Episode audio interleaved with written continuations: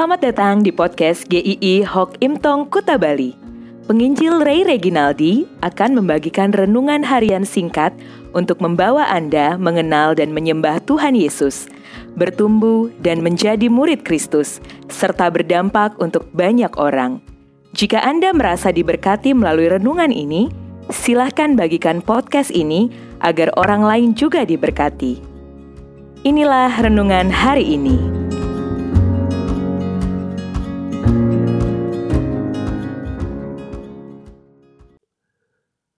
Raja Damai Yesaya 8 ayat 23 sampai Yesaya 9 ayat yang ke-6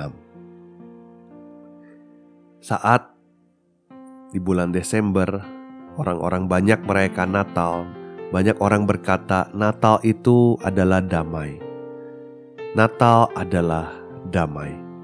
Maka banyak yang mengatakan damai Natal damai Natal Sebenarnya apa sih yang ada di dalam benak setiap orang percaya atau orang-orang yang mengatakan tentang damai itu?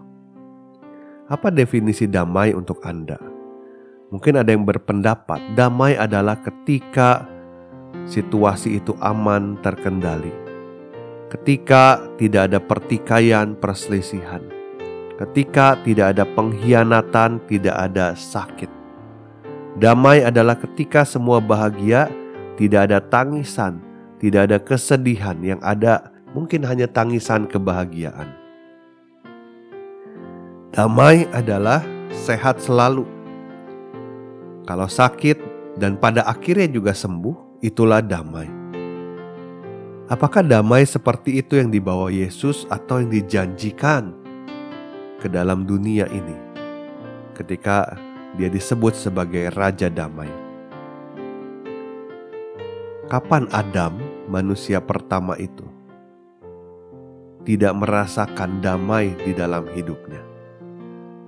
Saat dia jatuh ke dalam dosa, ketika Tuhan sedang mencarinya, maka dia dicengkeram ketakutan, dia serba salah. Yang paling fatal adalah sejak saat itu manusia menjadi seteruknya Tuhan, menjadi musuhnya Tuhan.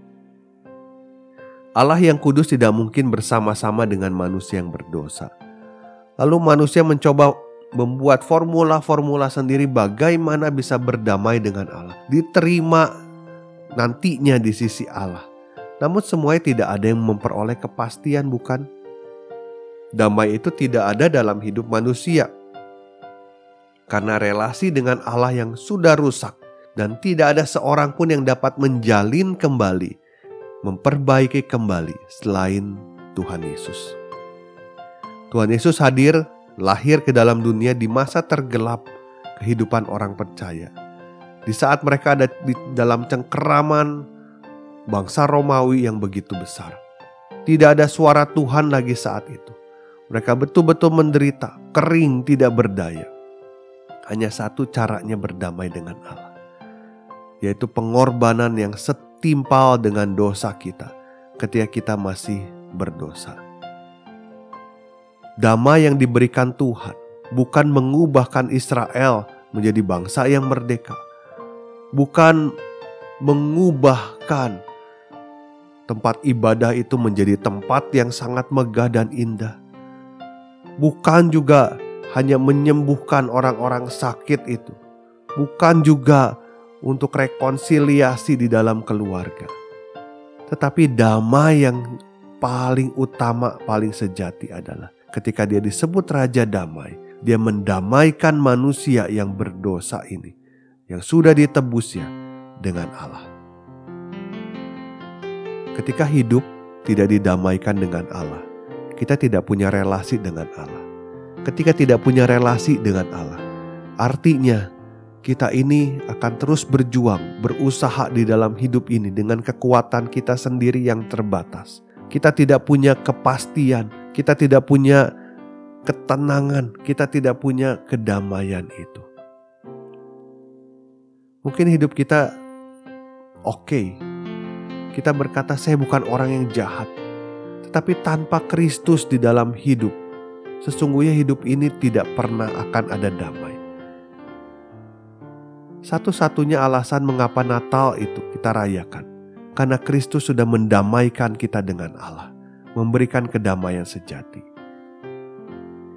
Atau untuk Anda yang sudah percaya Tuhan Yesus tetapi merasa hidup ini, wah nggak ada kedamaian ya. Pekerjaan sulit, kesehatan menurun, orang-orang meninggalkan. Ingat, kedamaian itu tidak pernah dilepaskan dari kepercayaan kita, iman kita kepada Tuhan. Kalau kita percaya Tuhan yang memegang seluruh kehidupan kita, pasti Dia juga akan merancang yang terbaik dan kita akan merasakan damai. Karena hidup kita ada di tangan Tuhan, bukan di tangan yang salah. Kedamaian itu ketika kita menyerahkan semua kepada Tuhan dan mengandalkan kekuatan Tuhan, meskipun kita ada di dalam pusaran badai pergumulan yang berat. Kiranya Tuhan memberkati kita.